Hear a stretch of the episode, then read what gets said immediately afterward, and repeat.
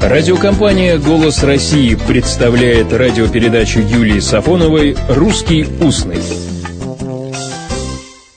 Здравствуйте. Никто не забыт и ничто не забыто. Эти слова известны всем. Это фрагмент мемориального текста Ольги Федоровны Бергольц на Пискаревском кладбище. Их имен благородных мы здесь перечислить не сможем, так их много под вечной охраной гранита, но знай, внимающий этим камням, никто не забыт и ничто не забыто. Во время блокады голос Ольги Бергольц звучал в эфире. Ее называли «блокадной музой». Звучали в эфире голоса Веры Инбер, а однажды и голос Анны Ахматовой, читавшей свое знаменитое стихотворение «Мужество». «Мы знаем, что ныне лежит на весах, и что совершается ныне. Час мужества пробил на наших часах, и мужество нас не покинет. Не страшно под пулями мертвыми лечь, но горько остаться без крова. И мы сохраним тебя, русская речь, великое русское слово. Свободным и чистым тебя пронесем, и внукам дадим, и от плена спасем навеки. 900 дней длилась оборона Ленинграда.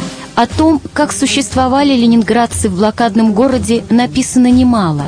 Несмотря на все тяготы, было место и юмору. Наум Александрович Сандаловский в словаре петербуржца, опубликованном в 2002 году, пишет «Со временем становится не так просто отличить подлинную солдатскую пословицу или поговорку, услышанную в окопе или на привале, от идеологических тезисов, рожденных в недрах политических отделов армейских штабов. Однако и они, после публикации в армейских многотиражках, исполнения на эстраде или по радио делались достоянием всех ленинградцев и начинали жить в тылу и на фронте уже в качестве фольклора. Вот некоторые поговорки и пословицы из этого словаря.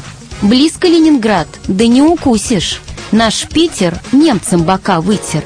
Мечтала фашистская мразь в Ленинград попасть, а попала в повалку, на свалку. А вот и шуточная. Заходите с керосинками, выходите блондинками. Это приглашение в парикмахерскую блокадного Ленинграда 42 -го года. Непременным условием для желающих сделать завивку была собственная керосинка для разогрева специальных парикмахерских щипцов и разведения краски для волос. Керосин в блокадном Ленинграде был, конечно, дефицитным товаром. А вот и ироническое. Нет ли корочки на полочке? Не с чем соль доесть. А вот и юмор. Уходя из гостиной, не забудьте потушить зажигательную бомбу. Через 900 дней и ночей блокада была прорвана. Враг не смог принудить сдаться.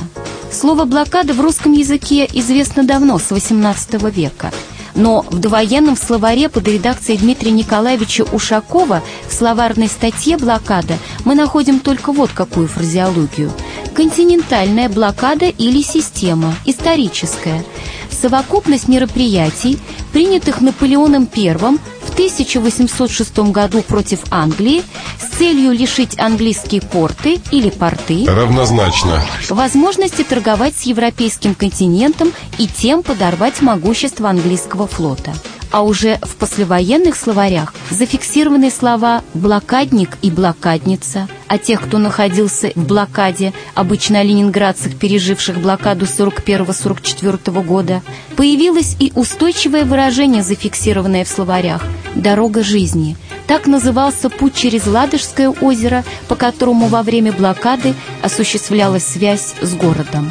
Лидия Яковлевна Гинзбург в книге «Записки блокадного человека» написала «Люди осажденного Ленинграда работали, пока могли, и спасали, если могли, от голодной гибели себя и своих близких. И в конечном счете это тоже нужно было делу войны, потому что наперекор врагу жил город, который враг хотел убить. Не удалось. А вот и стихотворение Анны Ахматовой 27 января 1944 года.